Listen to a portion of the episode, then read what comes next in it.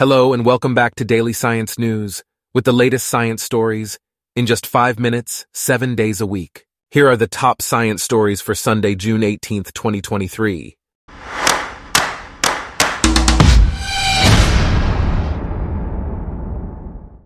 Today's episode is brought to you by Blogcast, your personalized audio feed, available on iPhone and Android.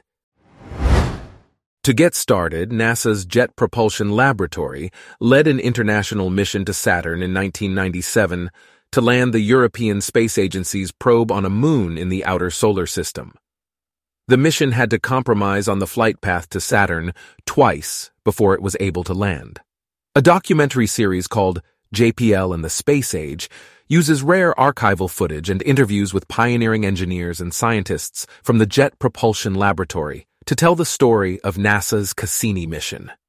Part one of the documentary, Triumph at Saturn, covers the mission's launch and journey to Saturn. The documentary also covers the upcoming documentary series about the story of NASA's Cassini mission. In other news, this week at NASA, we see the latest upgrades to the International Space Station, including the International Space Station Roll Out Solar Array and a new laser communications system. NASA astronauts installed the Arasa, designed to augment the station's power system during a spacewalk. The Orion spacecraft, which will carry astronauts around the moon on NASA's Artemis mission, will also test a new optical communications terminal known as the Orion Artemis two Optical Communications System, or O two O.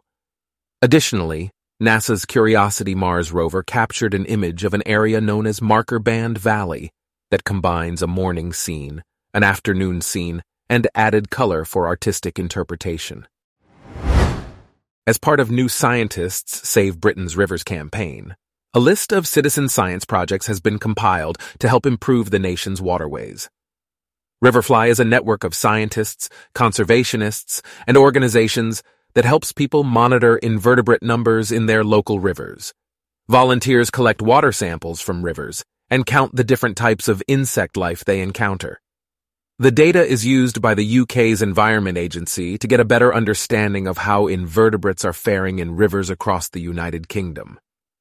Thames twenty-one, a charity, has been spearheading citizen science initiatives along the River Thames for several years now, with the charity's Plastic Blitz initiative earlier this month and a litter study at Limekiln Dock in East London on June twenty-eighth.